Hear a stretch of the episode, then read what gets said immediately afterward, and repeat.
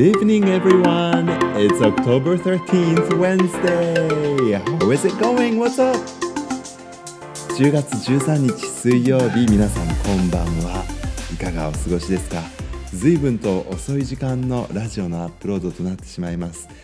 I'm so sorry. あの、1日遅れでね、小学生の良い子の皆さんは聞いていただけたらと思います。さてさて今日はですねあの昨日オリバー・トゥイストそしてレ・ミゼラブルのミュージカルの話をしたらですねもっとミュージカルの話したくなっちゃったんでまた明日ミュージカルの話しますなんて言ってねあの宣言してしまったんですけども。ねちょっと続きをお話しさせていただきたいと思います。日本ハムファイターズファンさんからはですねあのレミゼと、えー、オリバーどうですか？小学生には難しいですか？っていうね、あのー、ぜひ見てみたいですというメッセージもいただいたんですけれどもあのうーん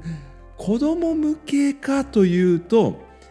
例えばあのロアルド・ダールさんのチョコレート、チャーリー・チョコレート・ファクトリーあのチャーリーチャーリーとチョコレート工場とかマティルダとかねあの読書の大好きな女の子のお話とかあのロアルド・ダールさんの作品はやっぱりこう子供向けの作品なので、えー、ミュージカルにもこのね2つの作品はなっていまして本当に見どころ満載の素晴らしい舞台ででした。あのまあ、そういうものに比べればレ・ミズラブルとかあのオリバーっていうのは大人向けかもしれないですね演出もねただあの小学生の方が見ても間違いなく、えー、感動できると思います。えー、特に「レ・ミゼラブル」はですねあの映画化もされていますねあの何種類かありますけども一番最近のやつなんかは映画化もされていて、えー、ミュージカルの音楽を忠実に使いながらの映画なんですが、えー、ヒュー・ジャックマンというね素晴らしいアクター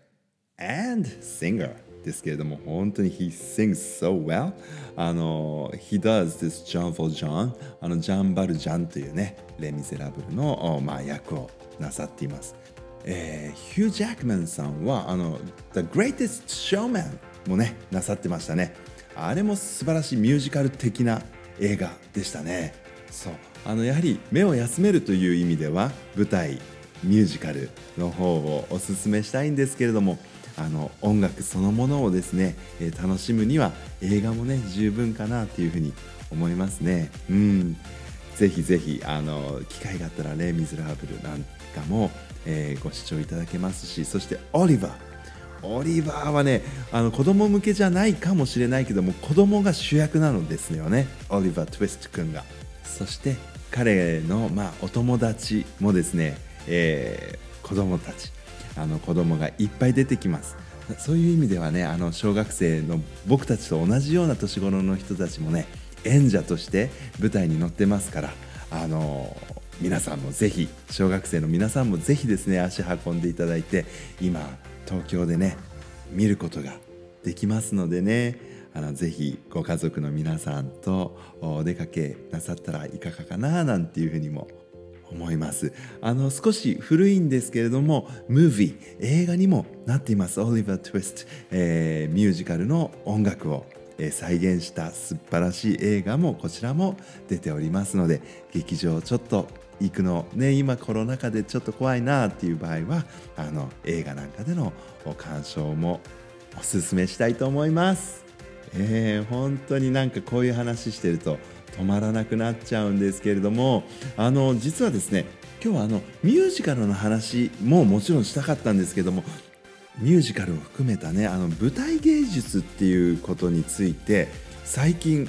新しい気づきがありまして気づいたことがあってあのそのことをね皆さんにちょっとシェアしたいなと思って昨日ああいうふうにミュージカルのお話続きをしますなんてお伝えしたんですけれどもねあの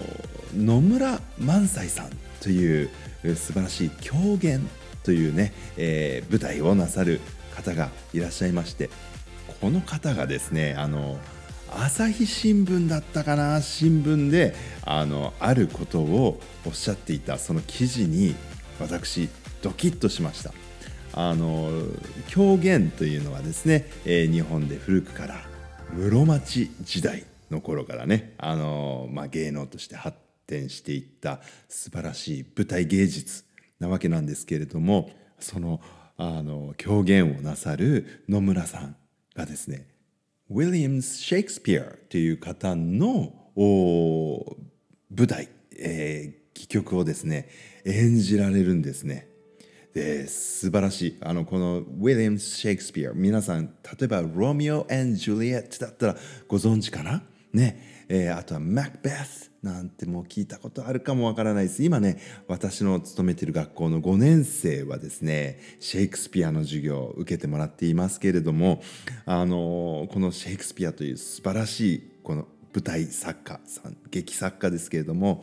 えー、そのウィリアム・シェイクスピアと狂言両方をね、えー、すごく勉強なさってるこの野村萬斎さん。彼が朝日新聞でねあのまあ、演じる方演者さんたちに対して私たち、えー、舞台をそれを見たり聞いたりする人たちのことを英語ではオーディエンスって言ってで、えー、日本語では観客って言いますよねとおっしゃるんですね。でこのオーディエンスっていうのはオーディオそう耳から入る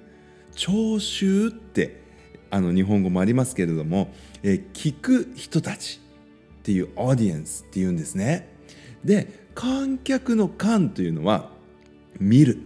観察の観です。ですからあの見る人たちなんですね。あのオーディエンスというのと観客全くこのあのインプットの仕方が違うんだなっていうこと僕初めて気がついたんですこの野村萬斎さんの記事を読んでびっくりしてねあ観客ってオーディエンスって僕言ってたけど違う言葉だなってなんか初めて感じたんです。なのであのラジオをお聞きの皆さんレスナーの皆さんはオーディエンスですよね。決して観客ではないですよね。うん、なんかそんなことにね今更ながら気がついてしまいまして、えー、要はその見せるための舞台と聞かせるための舞台ってやはりあったんだろうなってで観客っていう言葉がふさわしい舞台とオーディエンスという言葉がふさわしい舞台っていうのもきっと違いがあるんじゃないかな。そんなことまでね考えさせていただける素晴らしい内容のですね記事に出会えました。そういう意味ではですねミュージカル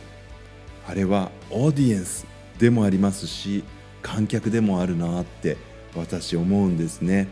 そして先ほどいくつかあ紹介させていただいたかな。映画にもなっているよっていうそういう音楽も使ったね。映画。そして The Greatest Showman ショーマンですからねあれは。見せる人たち。なんだけど歌も素晴らしいんですよね。The Greatest Showman の歌。どれもどれも素晴らしいんですけれども。あれもね本当にオーディエンスとしても楽しめますし観客としてのこのスリリングな映像も素晴らしいですよね。うんそういう意味で舞台観客かオーディエンスか両方か、ね、そんなことも考えさせていただきました。実は先日私がこの見させていただいた「オリバー」の舞台